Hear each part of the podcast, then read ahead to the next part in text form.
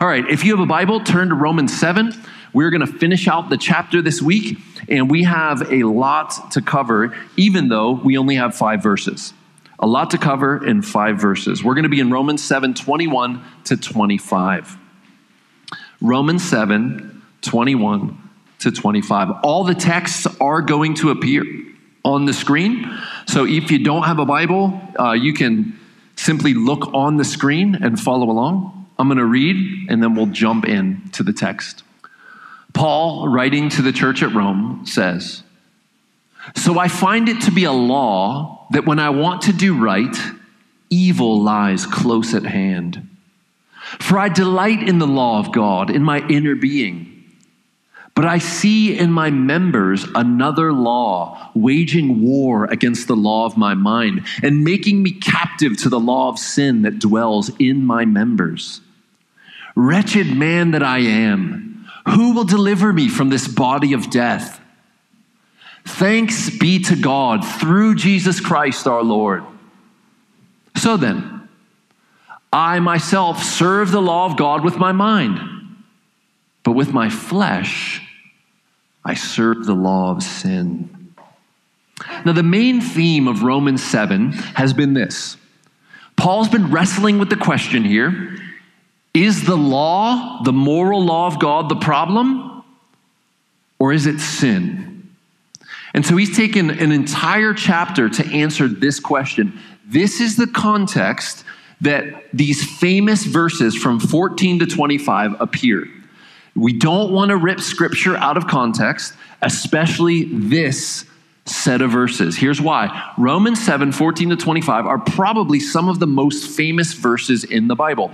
All of us can not only say personally, yes, the things I want to do, I can't do. And the things I don't want to do, those are the very things I keep doing. And so when we read Romans 7, we identify deeply with what it's saying.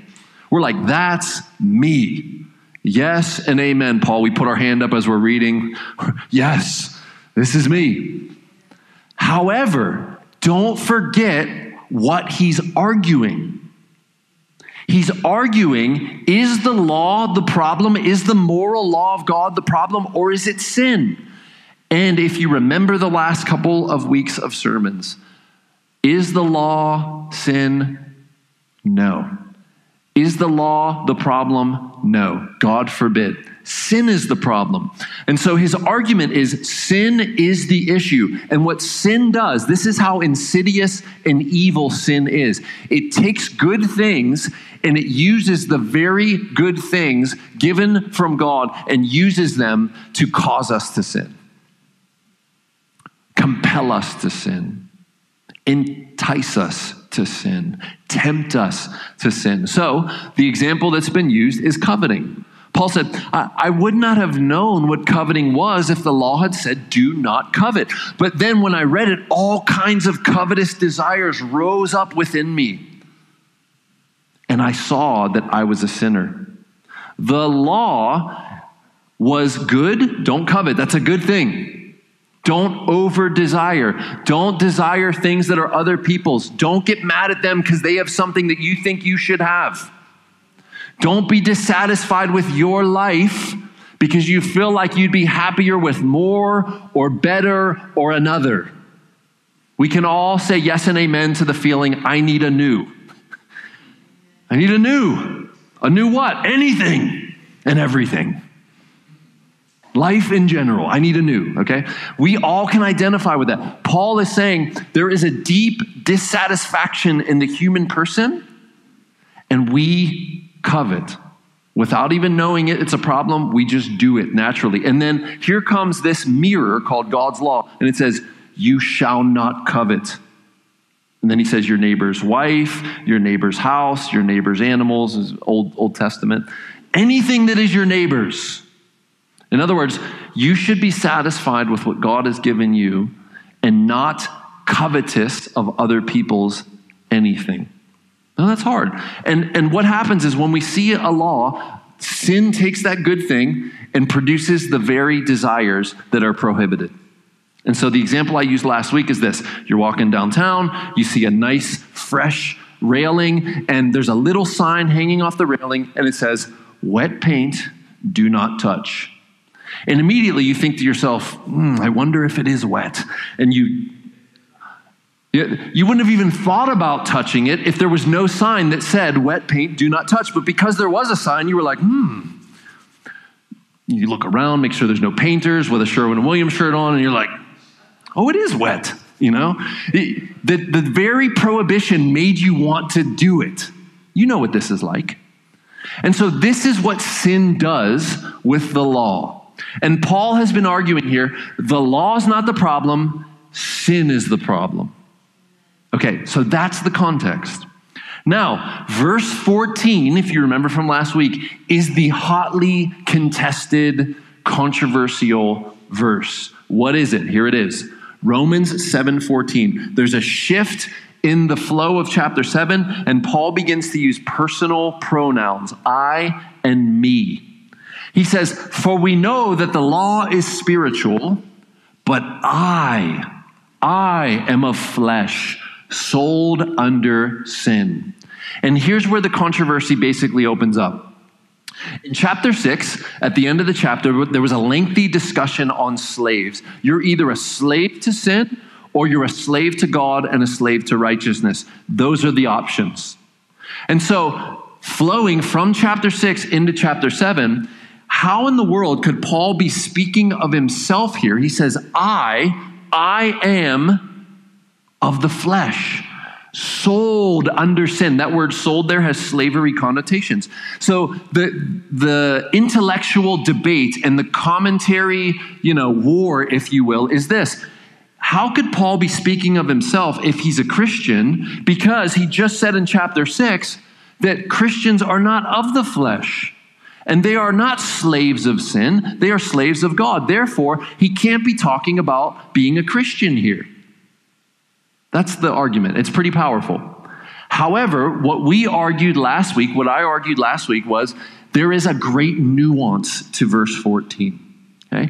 And just to remind you, there's so many perspectives on this text. I'm going to briefly name 8, just briefly. I want to remind you, and then I want to give you the one I think he's using here, and then we'll begin to unpack verses 21 to 25. So the first option of chapter 7, 14 through 25 is this.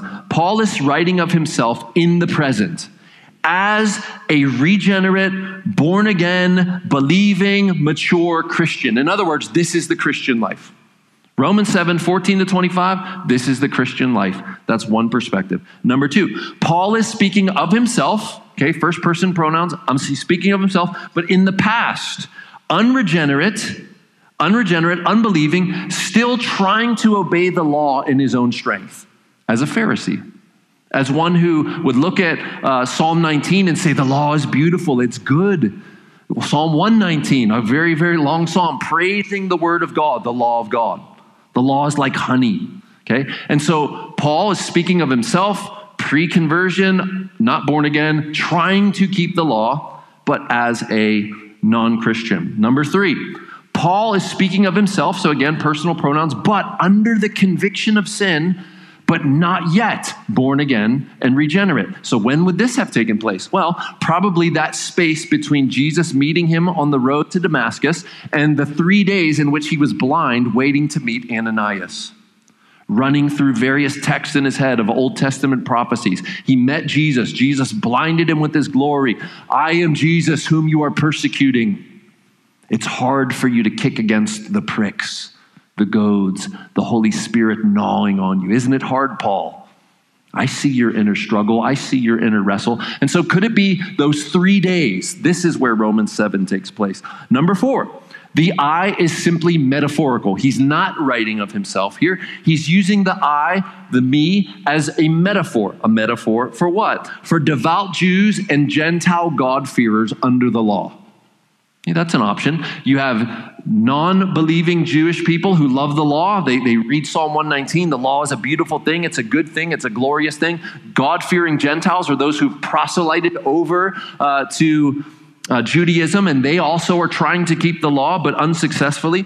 Now, number 5 is a little more nuanced. Pay careful attention here.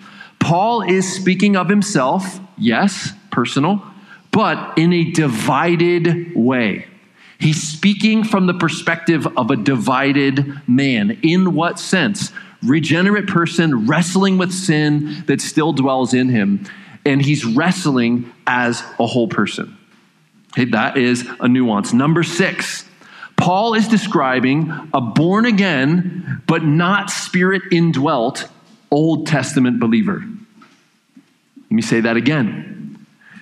Paul is speaking of an Old Testament Christian who is, yes, born again, but not yet having the Holy Spirit. Because in the Old Testament, the Holy Spirit had not come yet.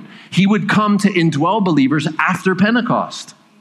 Right? He would come upon Samson and give him strength. He would come upon David and anoint him. He would come upon Saul and anoint him. And that's why David in Psalm 51 can say, "Take not your Holy Spirit from me." That's not for New Testament, New Covenant believers, but for the Old Covenant believer, yeah, the Holy Spirit would come and go. It's remarkable that John the Baptist, as an Old Covenant believer, had the Holy Spirit from his mother's womb and did not leave, anointed from his mother's. So is Paul describing here a born again, but not spiritually indwelt person, the Holy Spirit? All right, number 7, Paul is describing himself as an immature Christian, one who's a baby, old school, carnal Christian. You like the King James Version? You're just a carnal Christian. Is he describing a carnal Christian's experience? Not himself personally at the time he's writing this from Corinth, but rather he's describing the carnal or the fleshly or the young, immature Christian.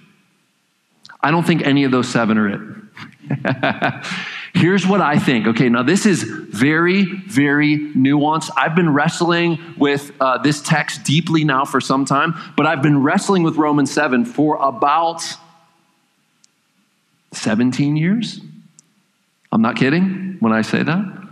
So I've been thinking about this and experiencing this for about 17 years.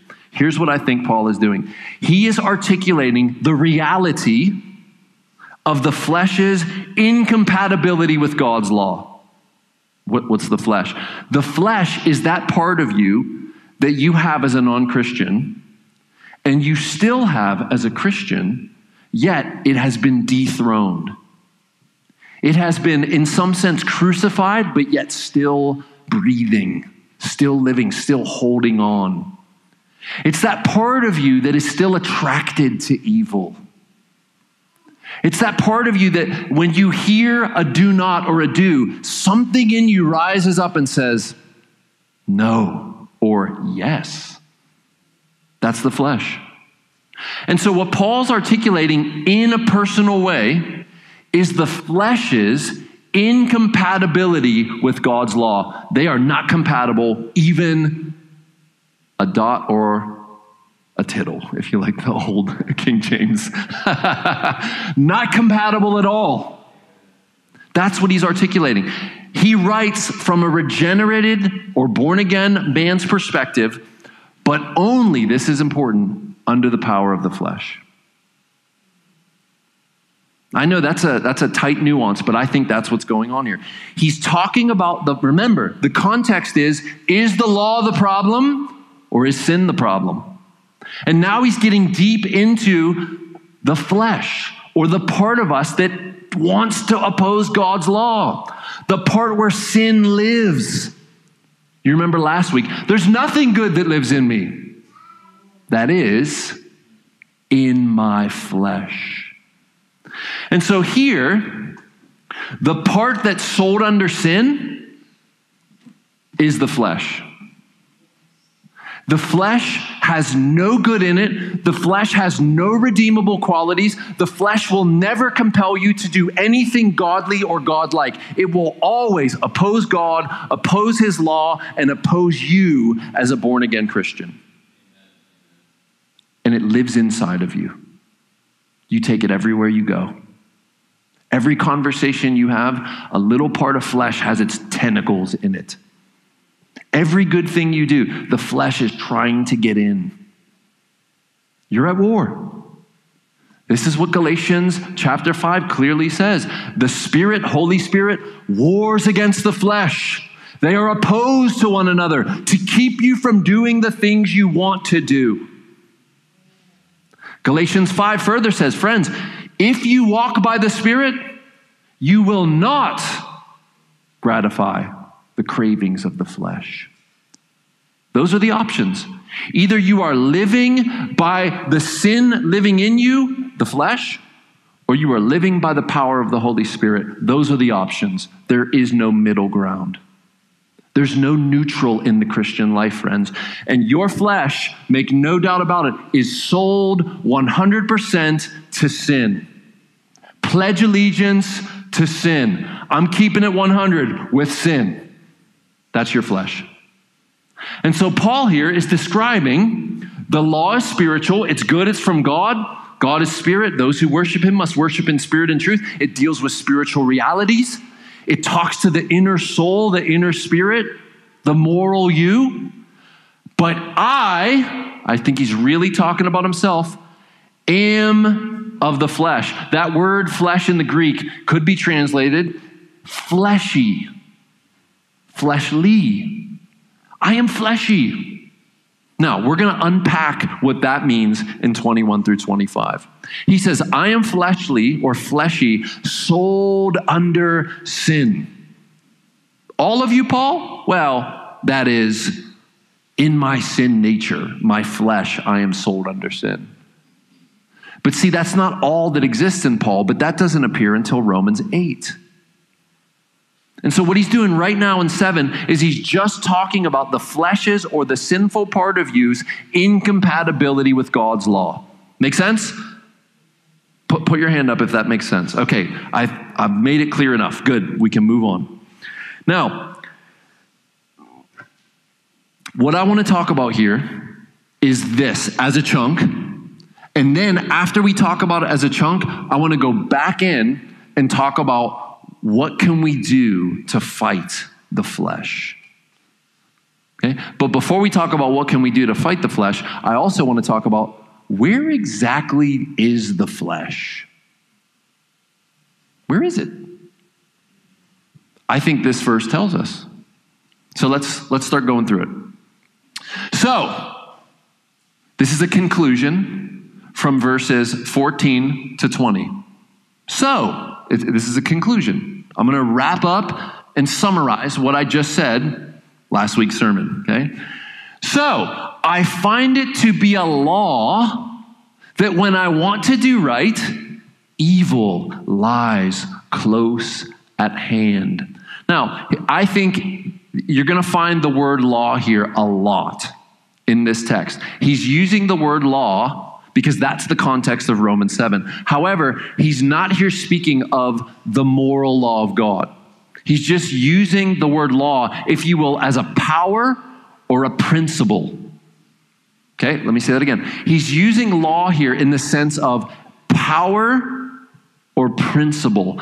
So I find this to be a principle or a power that when I want to do right, now remember from last week, Paul sometimes talks about himself in the flesh only, but then sometimes he talks about himself as a whole person who can identify the fleshy part of him. You remember that?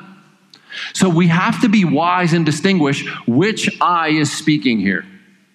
Is it the I that can identify the sinful part of him and doesn't like it, doesn't want it, wants rid of it? Or is this the I that is sold completely under sin?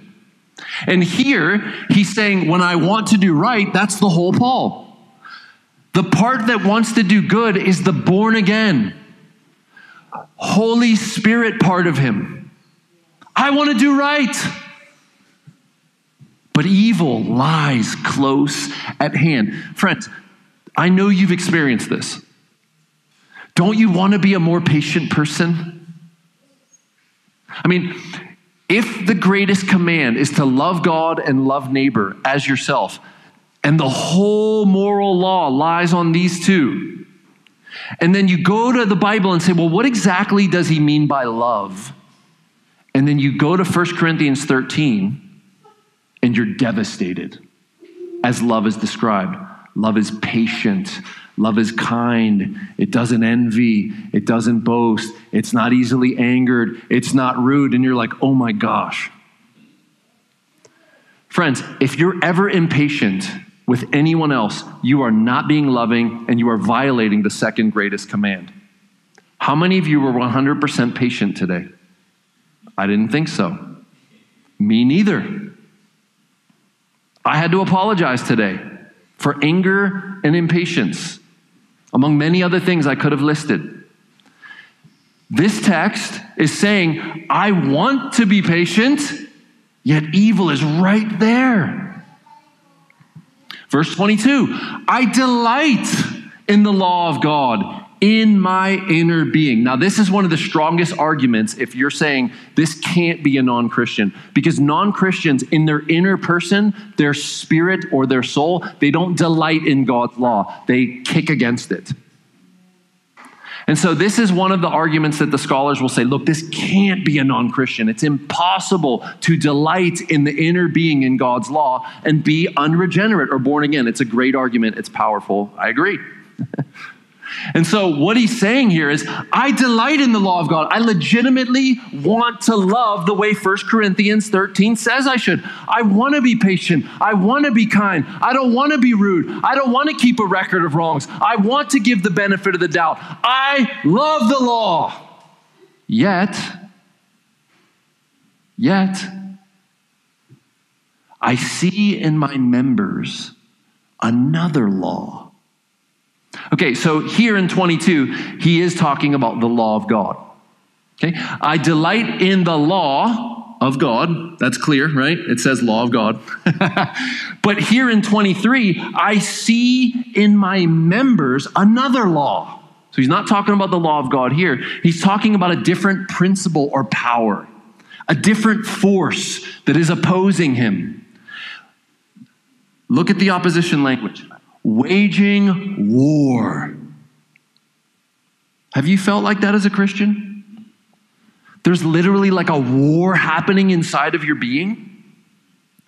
If you felt that as a Christian, you're in good company with the Apostle Paul. He has felt it too.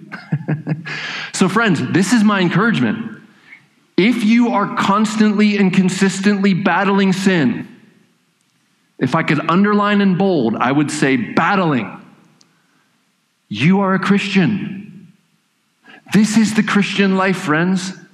Battle, war, gouge out your eye, cut off your hand, confess your sins to one another, repent. This is the Christian life.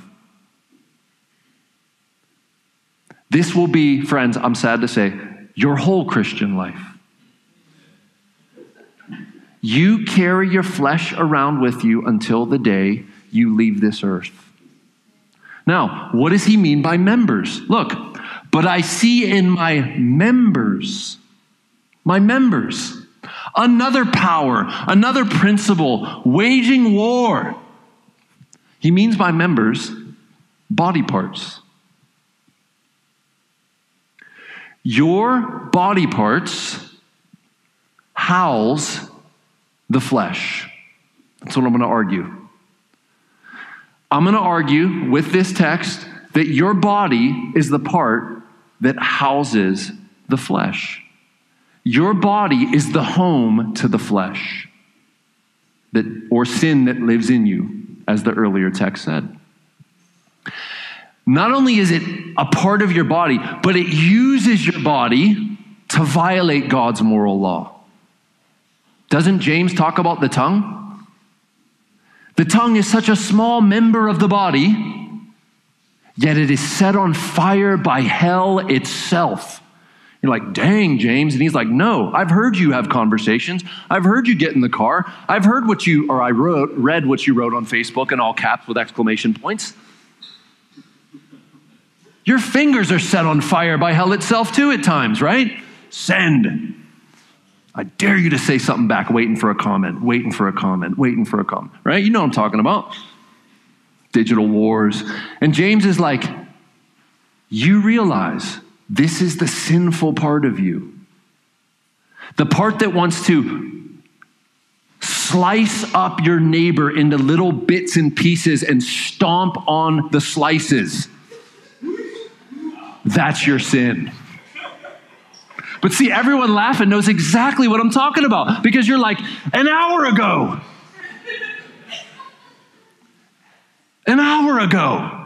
That's how I felt. And all you other people are just being self-righteous, or you're afraid you're going to be found out, and so you're not laughing. But I know you felt it too. Like, I wish you would. Right? That's the way you feel. You're like, I just wish you would say something to me right now. My inner ninja is about to rise up and give it to you. And yet the law comes hailing from above, raining down like sulfur and brimstone. Love your neighbor as yourself. And you're like, right? Yes.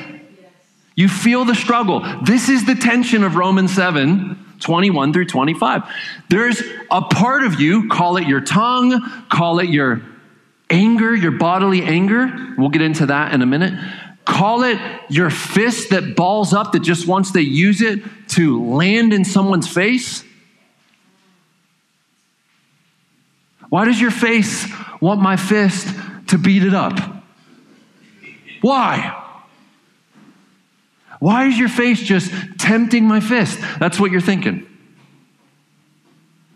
I would love to see some blood come down your lip right now, right?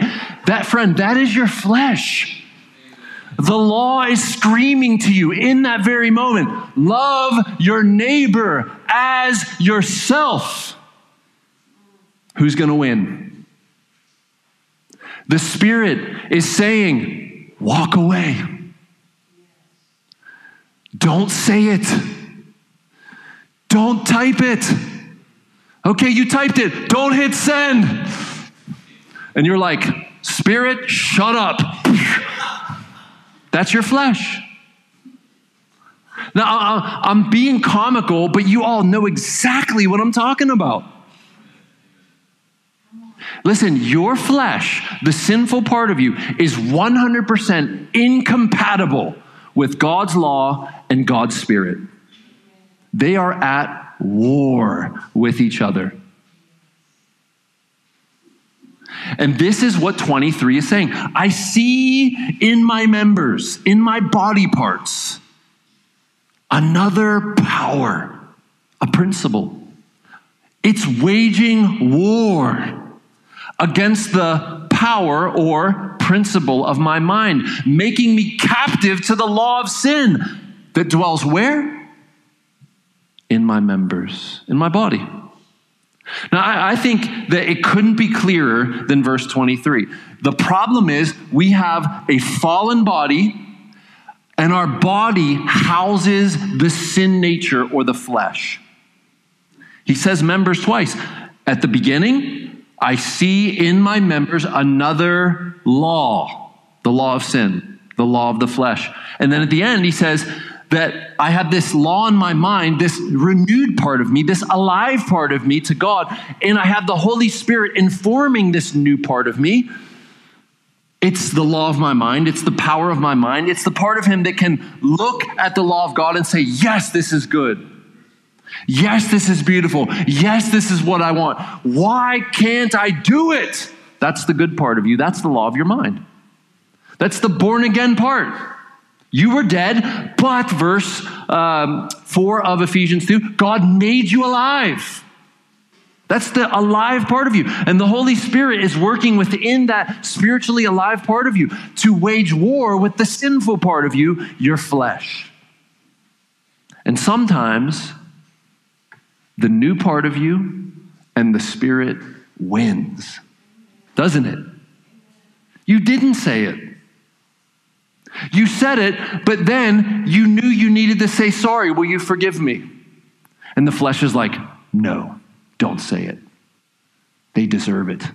Punish them. Don't say anything. Give them the silent treatment.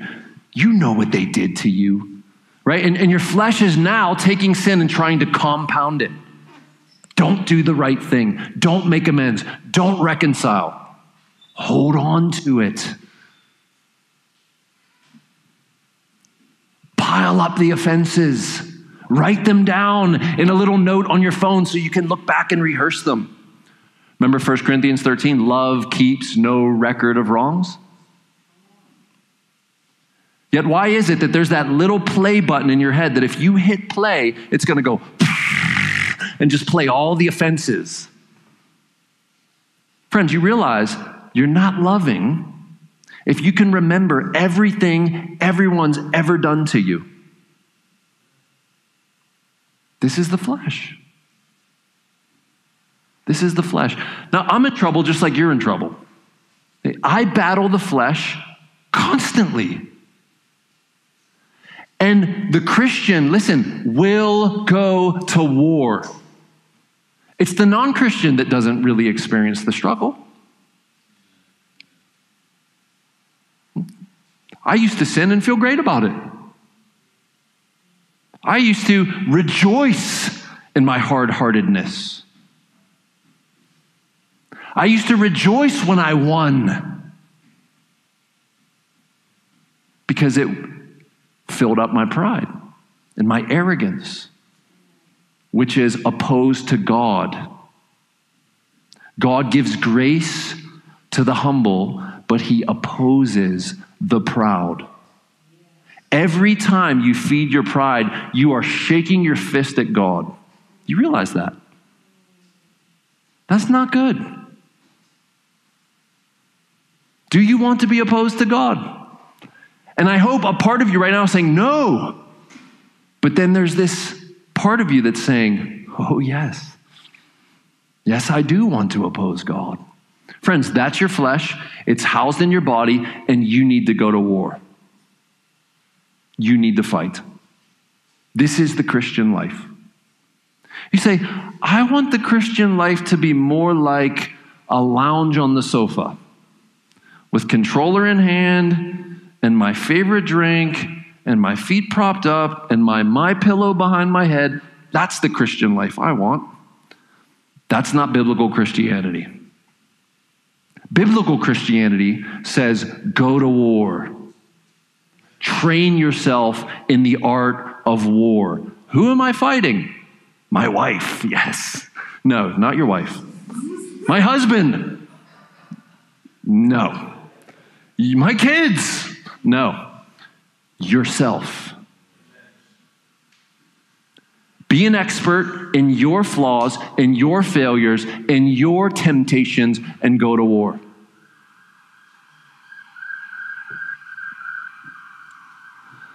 Verse 24. Now, I love this. I say this about myself, just being biblical. Wretched man that I am. How many of you could say, wretched woman that I am? Wretched man that I am. What's the matter with me, is what he's saying. He's looking in the mirror and saying, what's wrong with you, man? Wretched Paul, wretched Chris, wretched, insert your name. And then I love the twist now in verse 25. Hope enters in.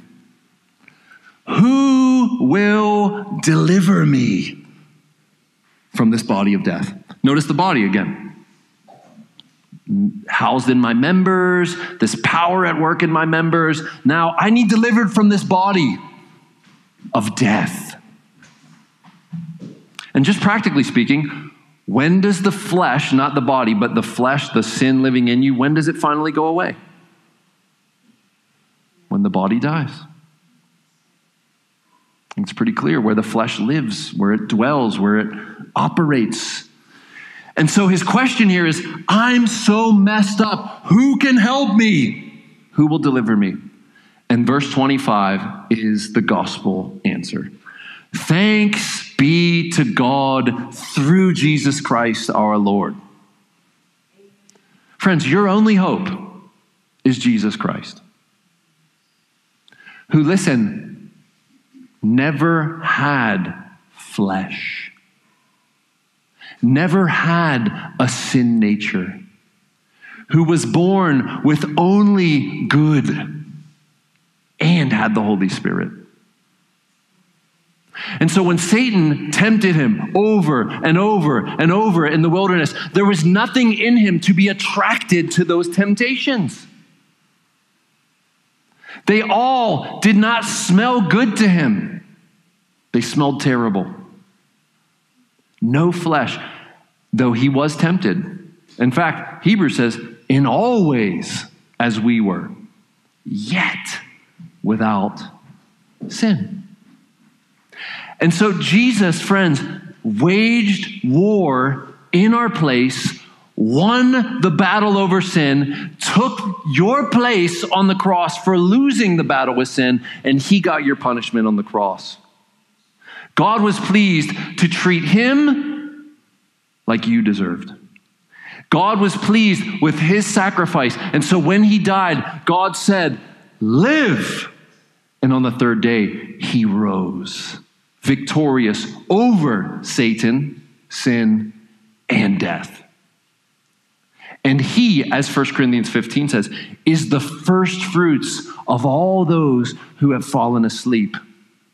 Meaning, he is resurrected with a new body, with no flesh, and friends, we're following in his train. We're in the parade. He's out front. I don't care if I'm way at the back. As long as I get a new body, as long as I can get rid of this flesh, as long as I'm delivered, put me last. I don't care. Amen. Amen, brother. So then, verse 25, so then, I myself serve the law of God with my mind. So the new part of Paul, the born again part, the spiritually alive part, serves the moral law of God. He wants to keep God's will. He wants to please God. But with my flesh, I serve the law of sin. Back to verse 14. The flesh is 100% sold to sin. And the unfortunate reality is it dwells in us, in our body. Okay, now, with that being said, I want to go back through and look at a few different texts and ask these questions. What do we do to fight the flesh, specifically in terms of the body? If the flesh dwells in the members, if it's the body of death that we need delivered from, then we need to learn how to fight. Okay, now I can't say all that needs to be said. I only have a few minutes left, but we can at least say something. Cool? All right.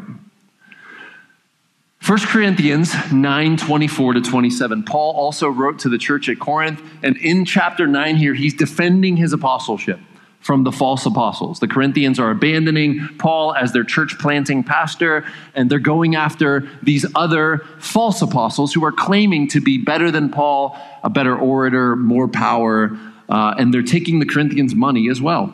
And so that's what chapter 9 is all about. However, at the end of chapter 9, Paul breaks into this running the Christian walk, and he's referring to himself here. He says, do you not know that in a race, all the runners run, but only one receives the prize? Now here he is talking about the Ethmician Games and the Olympia Games, because it's Greek, right? It's the Greek Games, the Greek Olympiad. You remember those old pictures with the disc, the naked guy, you know, and he's... Corinth is one of the centers of Greek culture. And so here is Corinthian scholar Eckerd J. Schnabel. He says this, listen, athletes who competed in the games in Olympia had to swear an oath confirming that they had abstained from wine, meat, and sexual intercourse in the previous 10 months. You had to be a vegetarian for 10 months. That's terrible. Okay? And I know there's some of you vegetarians out there. I love you. To me, that's terrible. Okay, I just can't imagine that. It's terrible. The wine, all right. I don't drink wine anyway. No big deal. The other one, we'll leave that alone. Not going to go there. in the previous 10 months. Runners focus on winning the prize. Simple. Which in the games in Olympia and in the Ithmia games was a crown. So the prize was a crown, a wreath made of foliage. In the games in Ethmisia, it was controlled by the city of Corinth, and the wreath was made of celery. That's awesome, right? So you win the Ethmisia. This is how you spell it. That's why I can't say it. Isthmia. Ethmia? I don't know.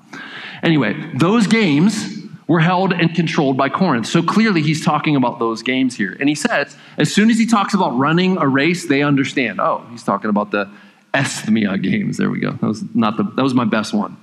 Ethmia. I should name my dog that so I just get good at saying it. Ethmia, no. So run that you may obtain it. So now he's saying here, he's relating the Christian life to a race, and he's telling them, run. In other words, fight to win. Run to win. Fight to win. Every athlete exercises self-control in all things. We just read about those 10 months. They do it to receive a perishable wreath, apparently made of celery. But we, an imperishable. So now he switches to the personal pronouns. I do not run aimlessly. He's talking about his Christian walk. I don't run aimlessly. I do not box as one beating the air. He's talking about shadow boxing. Surely boxing was a part of the games, and you practice by shadow boxing. He says, I don't beat the air aimlessly, but what does he do? I discipline my body. Say, I don't like that. I don't like discipline. I like lounging. Again, back to that couch illustration. We want the Christian life to be an easy chair. I discipline my body and keep it under control. Now, this is paradoxical. Because what is the ninth fruit of the Holy Spirit? Self-control. So in Galatians 5, the ninth fruit of the Holy Spirit is self-control. But here, Paul is saying, I keep it under control through discipline. Which one is it? Yes. Good answer, my brother. Yes is the answer. Friends, listen, any effort you take in the Christian life that propels you into further godliness will be fueled, energized, and accomplished by the Holy Spirit, period. Your flesh is not growing in godliness. And if the born-again new part of you does anything good worthy of God's honor and glory and true righteousness, guess who was behind it? The Holy Spirit. And so sometimes Paul speaks as if it's him, because you know what? It is him. No discipline's going to happen unless you take action. But your action taken towards discipline and godliness will always be Holy Spirit fueled. One can't happen without the other. And so throw out this Christianity light phrase, just let go and let God. No. No one coasts into godliness. You guys ever drove a stick shift? I had to learn on a stick. First grind, you're learning. Second grind, third grind, new clutch. Dang it, I'll get this, You don't neutral in the middle. No one neutral into great godliness, sanctification, and growth. Never. Do you know how you get into the upper gears of sanctification, friends? Discipline. You say, that's a work. Friends, the Holy Spirit works through your works. And we're not talking about working to earn salvation. We're talking about working as a Christian who's already forgiven, already not condemned, already having the favor of God 100%. This is not legalism. This is how you grow. All right, I could go on and on, but we need to move forward. But I discipline my body and keep it under control. I love the Greek on this. I pummel my body. Pummel, what a great word. You know how else that word discipline could be translated? It's such a good word. It could be translated, give a black eye. I give myself a black eye. I literally punch myself in the head. I'm not going to do it, but I'm going to act like I'm going to do it. Can you imagine? You're so frustrated with your flesh that you just start beating upon yourself. That's the image. No, he's not really doing this. And we'll talk about self-flagellation in a minute as a form of penance and discipline. That's not what he's talking about. Okay, it's a metaphor, but listen. Give a black eye, strike in the face, wear down, punish, treat roughly, or torment. That's what that word discipline means in the original language. You say, I don't like that. He's talking about his flesh, the part that is opposed to God. Paul is serious about warring with the flesh. We are not. Jesus is serious about warring with the flesh. Hey, your eyes causing you to sin? You just gouge it out. More than a black eye. That's heightened, man. Just get rid of it. Like, you got a patch. Jesus is like, yes, discipline. It's metaphoric, okay? He's using hyperbole. No one better show up with a patch next week. Because of me, at least. I discipline I pummel my body, look, and make it a slave. That's how you could translate that. It's quite a literal rendering of I discipline my body and keep it under control. Literal Greek, I pummel my body and make it a slave. A slave to himself. A slave to righteousness, like Romans 6 says. A slave to God, like Romans 6 says. Not a slave to sin. Lest, he doesn't want this to happen, after preaching to others, I myself should be disqualified. Now, we all know people who were doing well in the faith, or even high-profile pastors, ministers, godly leaders who have fallen great falls, don't we? And some of us have experienced the trauma from that because you really trusted these people. It is a really sad thing that when a leader's faith goes south, other people's faith goes south. It always happens. It's a tool of Satan. And so Paul's saying, I don't want that to happen to me. Man, I planted a ton of churches all over the Mediterranean world. I'm overseeing all of these pastors. I don't want to fall. So what do? I give myself a black eye. I torment myself. I beat myself. Now, let's talk about self-flagellation. In the early Christian monastic period, they literally did this. They would make whips and they would whip themselves. They would take belts with nails sticking out of them and put them on their flesh and pull so the nails would go into their flesh. That's real. You can look into church history and see this is how people warred with sin. That's not what he's saying. It's not what he's saying. How do I know that's not what he's saying? Listen, you can't beat the flesh with the flesh.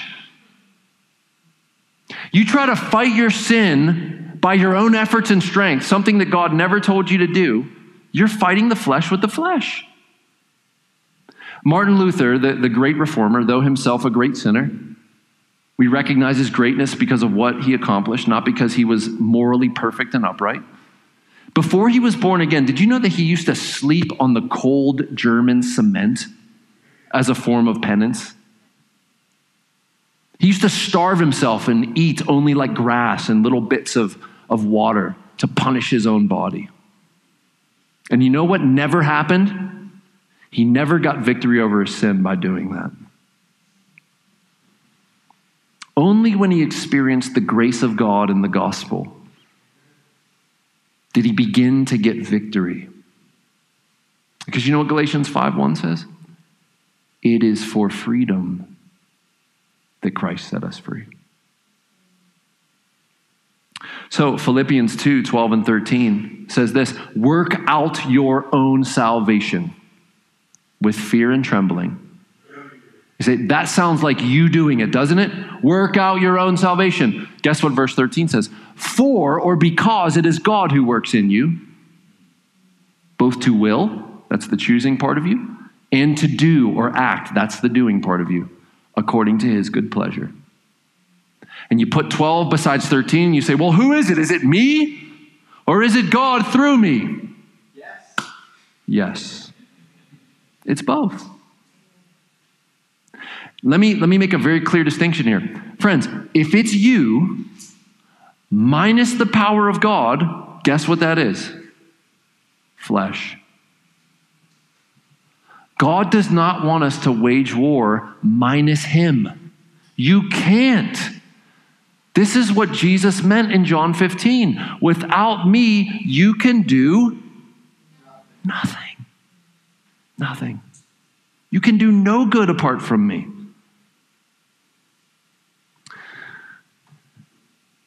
Discipline.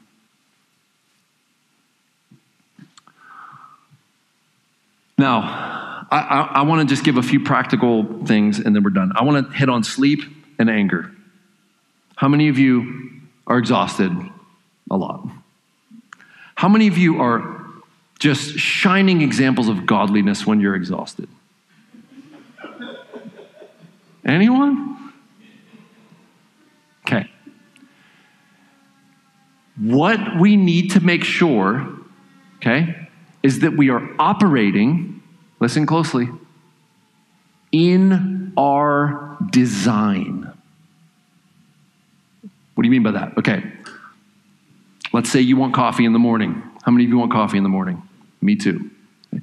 I never go into my tool bag, get out my hammer, and start taking the pot and pouring the coffee into the hammer. You know why? Hammers weren't made to hold coffee. They were made to pound nails, or if you're a good shot, hit intruders. Their design is not for coffee.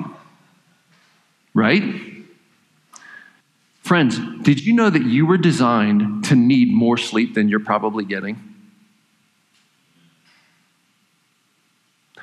The sleep scientists, I would recommend Matthew Walker if you want to listen to a sweet sleep scientist. He's an atheist, but man, is he a brilliant sleep scientist. You probably need 8 or more hours a day. He argues that there's about 3% of the population who can get under 8 hours of sleep and be okay, and yet everyone thinks they're in the 3%. If I'm like, how many of you think you need under 8 hours of sleep? I bet all of us, but I only need 6. You know, one of us is like 4. I do it on 4. And no wonder you're such a turd. Now listen, that is a term of endearment to me because I call my kids turds. Right? See, yeah, see? My kids are turds in my house. My dogs are turds in my... It's a term of endearment. So I love you by calling you a turd. Term of endearment. Precious turd to me. Okay, that's you.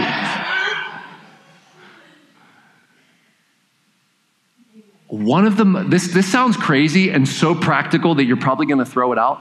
One of the most... spiritually energizing and sanctifying acts you can do is get enough sleep. You say, that's unbiblical. Well, you haven't read Psalm 127 too, have you? Because it says, it is in vain, that means empty, it is in vain that you rise up early and go late to rest, eating the bread of anxious toil. I got to get it done. There's so much to do. I don't have time to sleep. Or just one more episode, click. Ungodly indulgence of the flesh right there. One more episode. It's like 12 midnight. You got to get up at 5. You're like, one more. You know, no, friends. Listen, for he, the he in this context is God, gives his beloved sleep. This verse literally says that God doesn't want you living anxiously, trying to fend for yourself and survive. Rather, he wants you to rest in him, but also get your bodily rest. Because the ones he loves, he gives sleep. Now, back at the bookstore, we have a sale on melatonin tonight. Okay? So make sure you go back, see Brett. We got the 5 milligrams. We even got the 10 milligrams. Okay? The magical sanctification pill. It's a joke. Okay, it's a joke. I don't know why I'm cutting up so much. I don't plan these things. They just come to mind. And sometimes I say them. And listen, 80% of the time I hold it back. I don't let it come out. I'm like, no, you better not say that, man. No, we're not doing that. You can, friends, try to get... Now, listen, I understand there's people that struggle with sleep. How many of you struggle with sleep? You want to sleep, but you can't. Okay? I'm there. Okay? I wake up sometimes in the middle of the night, and I can't go back to sleep. I wake up too early. I look at the clock. I'm like, no! And I can't go back to bed. That is because, listen, you have a fallen body, and you live in a fallen world, and we have to fight for the right things that we need. Okay. Now, here's something you can control. Often we can't control our sleep. Sometimes we can by maybe turning off the images before bed. How many of you have terrible dreams and nightmares and you can't figure out why? And then I'm like, what's your favorite genre of movie? And you're like, horror movies. I watch them every night. They're fantastic. That is not wise. You have not read the Proverbs, have you? Using a little bit of wisdom, I'm not going to drink a Pepsi, especially a 12 or 24 ounce one right before bed. Like brushing your teeth with Pepsi. That's not wise because Pepsi is filled with caffeine and sugar. Your bedtime snack should never be Twinkies and Ho-Hos. Just common sense wisdom. Proverbs would put these things to you. You know what you probably could do to go to bed? Probably cut off all sugary things, maybe an hour or two before bed, and then read right before bed. I've talked to so many people, they're like, every time I read, I get tired. And every time I read the Bible, I get tired. Boom. You think God's going to be mad at you because you fall asleep reading his Bible at bedtime? He's going to be like, yes. You think he's more excited that you're watching trash on Netflix? I love you guys. Wow, we're clapping for that? That's awesome. All right. All right, let's move on. Listen, this is going to sting a little bit, okay? We want Christianity to be easy, light work, light lifting, no sweat, no blood and tears. Look at the Proverbs. Now, the Proverbs are filled with admonitions against laziness. This is just one. Go to the ant, O sluggard. I love the word sluggard because it's the image of a slug. And did you ever see a slug just try to make progress? You're just watching it. And it moves literally centimeters per hour. And you just want to help it along. Like, where are you going, man? I'll give you a little push. And we are being imaged here as a sluggard because we're just slow, not motivated, leaving a trail of slime. That's us at times. Slugs.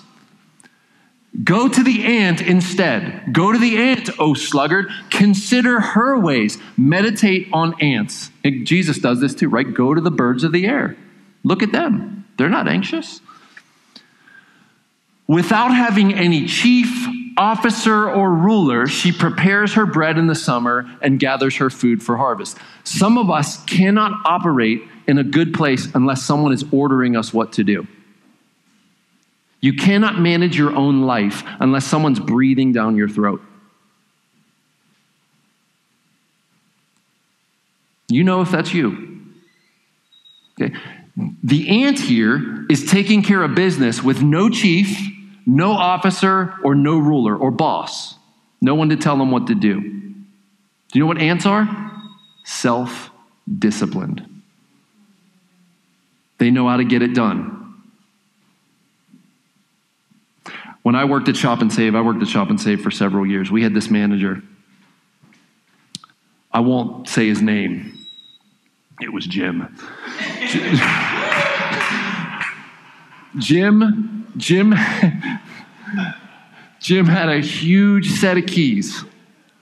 I mean, he literally had 30 keys, and he would put them on his belt on purpose, and you'd hear him, and you'd hear him coming 3 or 4 hours away, and you'd be like, shut up, hurry up, grab product, and you'd be stuffing the product on the shelf, or you'd stop talking to your friend in the aisle. That was purposeful.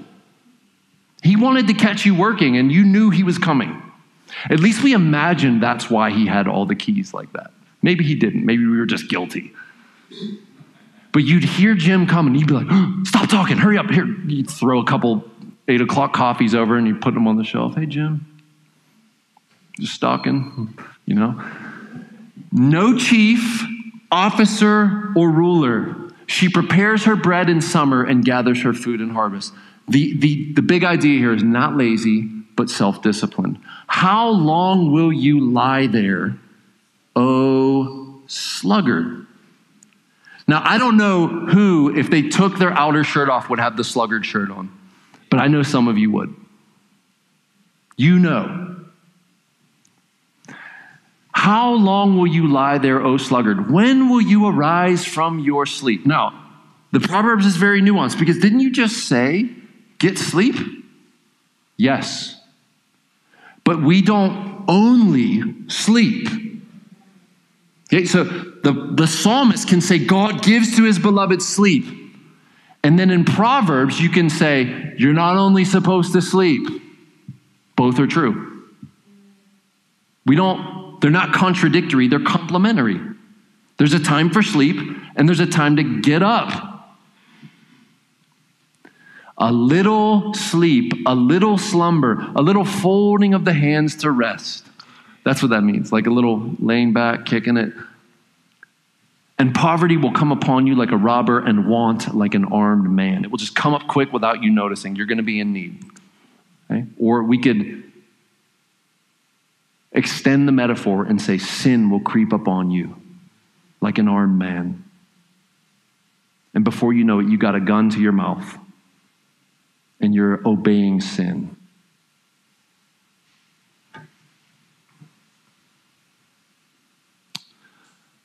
Friends, they did not stop my clock tonight, so I don't know if it's been 5 minutes or 55 minutes. Someone give me a check. What time is it? 6:30. I got about an hour. Just kidding. I know I got about 5 minutes and we're done. Okay, can I get five more? Can I get five more? Put your hand up. Show me you're with me. 5 more minutes. All right. That's 85%. The other 15, sorry. 5 minutes, okay? You, however, are not in the flesh. Okay, now this is Romans 8. We're jumping ahead here. But Christian, you're not in the flesh, but in the Spirit. If, in fact, the Spirit of God dwells in you. Anyone who does not have the Spirit of Christ does not belong to him. If you don't have the Holy Spirit, you're not a Christian, period. But if Christ is in you, the Holy Spirit, although the body is dead because of sin, this is an image of the body dying and will finally die. This is seen as a good thing. Who will deliver me from this body of death? The Spirit is life because of righteousness. The Spirit wants you to be righteous, and there's life in righteousness. Verse 11, if the Spirit of him who raised Jesus from the dead dwells in you, he who raised Christ from the dead will also give life to your mortal bodies through his Spirit who dwells in you. This is a declaration of hope that, friends, one day this body that is the base camp operation battleground where sin and your spirit and the Holy Spirit war, one day you're going to get a new body and the war is going to cease. No more war, no more fight. That means, friends, you can remind yourself and encourage yourself in the heat of battle, this is not going to be the way it is forever. It will not always be so. One day I shall be free and totally free. I have an already, it is for freedom that Christ set us free, and a not yet. I'm not yet fully free, but one day I will be. The Spirit will accomplish this. Now, I'm going to touch on anger and we're done. Ephesians 4:26 and 27 is very clear about anger. Be angry and do not sin. Do not let the sun go down on your anger and give no opportunity to the devil. Further, in chapter 5:18, he says, don't get drunk with wine, for that is debauchery, but be filled with the Spirit. Now, we all get angry. And some of us have more higher levels of anger than others. Some of us have low levels of anger. It just looks like you're very irritable. Some of us explode, and it's clear. Things are broken in the house. Okay? Anger has many expressions. You being grumpy is anger. It's just low level. You having to patch the drywall, me, is explosive anger. And there's always a price to pay. Always. Now, this verse says, be angry and don't sin. That means that anger is not always sinful. Did you know that? Jesus got angry. Did you know that one of the attributes of God is wrath? Intense, hot anger? David Pallison says, anger is not an expression, but a capacity. You have the capacity to love. You have the capacity to eat. You also have the capacity to be angry. And when you're angry, don't sin. And now that you've heard that, you'll never sin in your anger again. Isn't that great? And some of us treat, growth in godliness like this. It's like, I know I shouldn't do it, and I'll never do it again. Just because you know you shouldn't doesn't mean you won't, right? We all know this. And so did you know, and I'm going to skip some stuff here, but did you know that the physical effects of anger, this is what's happening inside of you. We're going to close with this. This is from an Australian website called Better Health. Listen to this. Anger triggers the body's fight or flight response. Our emotions that trigger this response include fear, excitement, and anxiety. The adrenal glands flood the body with stress hormones, such as adrenaline and cortisol. The brain shunts blood away from the gut and towards the muscles in preparation for physical exertion. That's why you feel like you could just throw a rhinoceros through the air when you're angry. Like you could pick up your car, that is a truck, like the Hulk, and just... because your body's doing that for you. Heart rate, blood pressure, and respiration increase. The body temperature rises and the skin perspires. The mind is sharpened and focused. Now your body is acting. Friends, what do you do when that's happening to you? And the object is someone you love. What do you do about that? Cortisone's flooding your body. Adrenaline is spiked. Your muscles are intense. And the object is your spouse, your kids, your friend, your neighbor, the guy in front of you in traffic who you don't even know their name. What do you do? Friends, the flesh is tempting you in these moments, is it not? Self-control is the 9th fruit of the Holy Spirit. Discipline. I gouge out an eye. I blacken my eye. I beat my body. Friends, now I do a lot of counseling, okay? In fact, I've tried to figure it out. I think that with my travel time and hours put counseling, it's about 50+% of my hours as a pastor is spent counseling people. Okay? And one who also wrestles with anger, it's in every situation. Everyone, without exception. Anger's in the mix. We need to wrestle with this. Just because you feel it in your body, you know what that doesn't mean? You should express it. Just because, as this says, the mind is sharpened and focused, and you could pierce with accuracy, reciting the list of 5 years of offenses, you know what you probably shouldn't do? Use the tongue that's set on fire at this moment by hell itself. Friends, did you know that something as simple as saying, Jesus, help me. I'm about to hurt someone or destroy something. You need to come now. And you're not commanding God, you're pleading for his help. And then you do your part to, if you can possibly, walk away. Even if it's into the next room. Perhaps you're in the kitchen, go to the bathroom. And perhaps you do have the luxury of taking a walk around the neighborhood. Perhaps you do have the luxury of pulling off to the side of the road. Perhaps you do have the luxury of calling a trusted friend. Friends, I know what it's like to be tempted in anger to sin against everyone in your sight. Do you know that temptation as well? Friends, we need to fight where the war is most hot. Because if we get victory there, you know what we have? Victory. Let's fight when the stress levels are high and the muscles feel like you could, toss an ostrich. Those are heavy birds, okay? You toss an ostrich, you're pretty strong. And you catch one, you're pretty fast. Let's fight at those levels. How do we fight? We call upon the power of God, and then we practically do what we can that is available to us.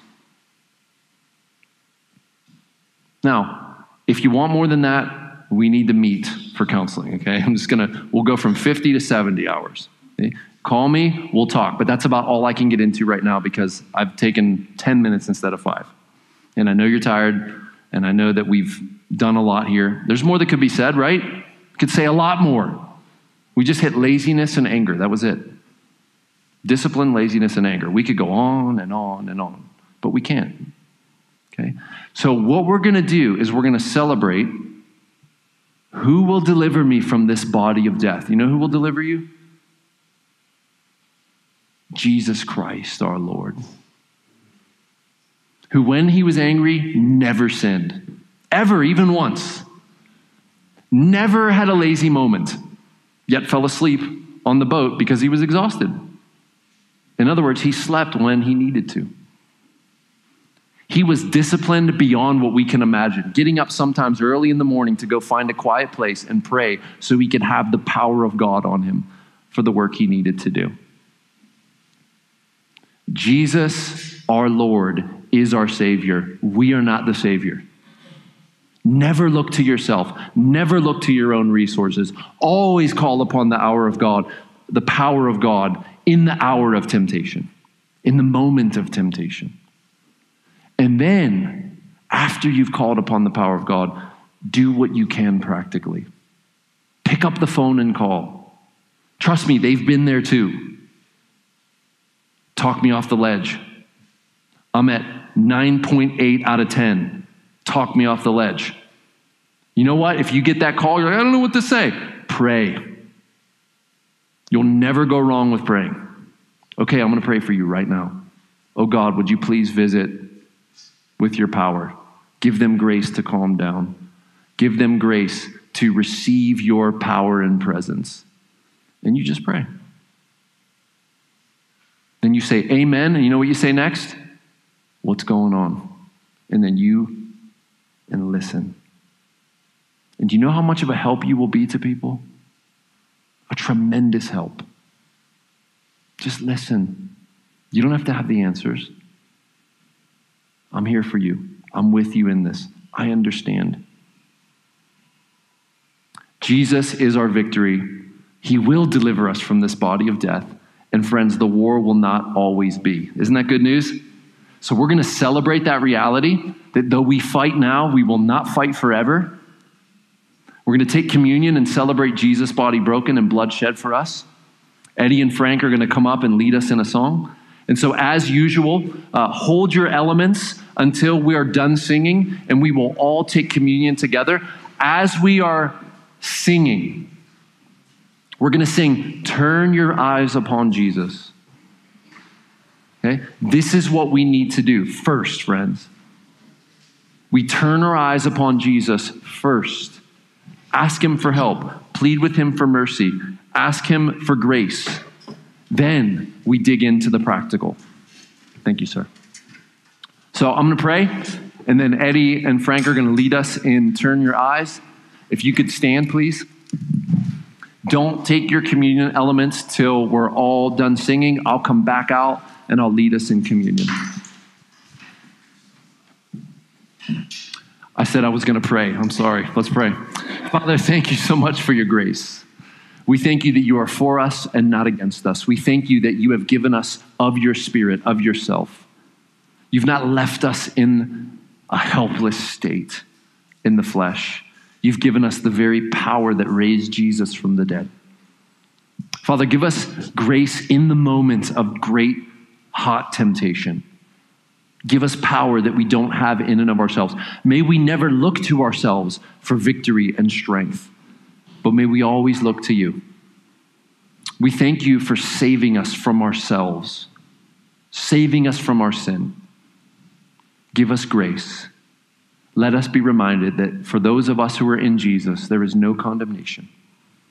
May we walk by the Spirit and not by the flesh. In Jesus' name, everyone said? The admonition of this song is that we would not look to ourselves for salvation and ultimate help, even for growth, but that we would turn our eyes to Jesus, who is the Savior and who also is the Sanctifier, the one who grows us by his Spirit. Friends, all your sin, all your failure, all your faults, do you realize they're covered in the blood of Christ? If you're a Christian, you are forgiven 100%. Isn't that good news? And when we look at the law of God, and we really look at it, we see how short we fall. And yet Jesus never fell short once in our place. That's ours. The perfect fulfillment of the law in Christ. This is ours, friends. We can walk out of here refreshed, renewed, and rejoicing in our great forgiveness because of our great Savior, who is committed to us, even when we're practically stiff-arming him. Let's remember Jesus' body broken and blood shed for the forgiveness of all of our sins.